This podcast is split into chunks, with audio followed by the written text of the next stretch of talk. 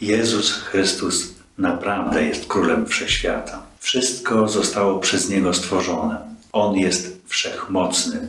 Bóg Ojciec chciał wszystko, co na ziemi i w niebiosach pojednać ze sobą, wprowadziwszy pokój przez krew Jego krzyża. Stało się tak, by na ziemi założyć, jak Chrystus mawiał, Królestwo Boże.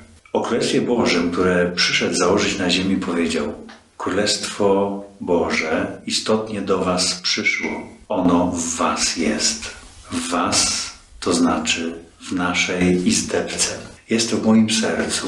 Tam spotykam się z Jezusem, Jego Ojcem i Duchem Świętym. W tej przestrzeni doznaję błogości, niepokoju, który budzi mnie do jeszcze głębszego poznania Jezusa Chrystusa. Najmłodszy uczeń Pana, święty Jan powiedział, kto trwa w miłości, trwa w Bogu, a Bóg trwa w nim, bo Bóg jest miłością.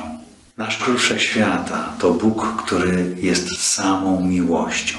Masz do Niego dostęp w każdej chwili. Nie jesteś samotny. On jest także wszechmocny.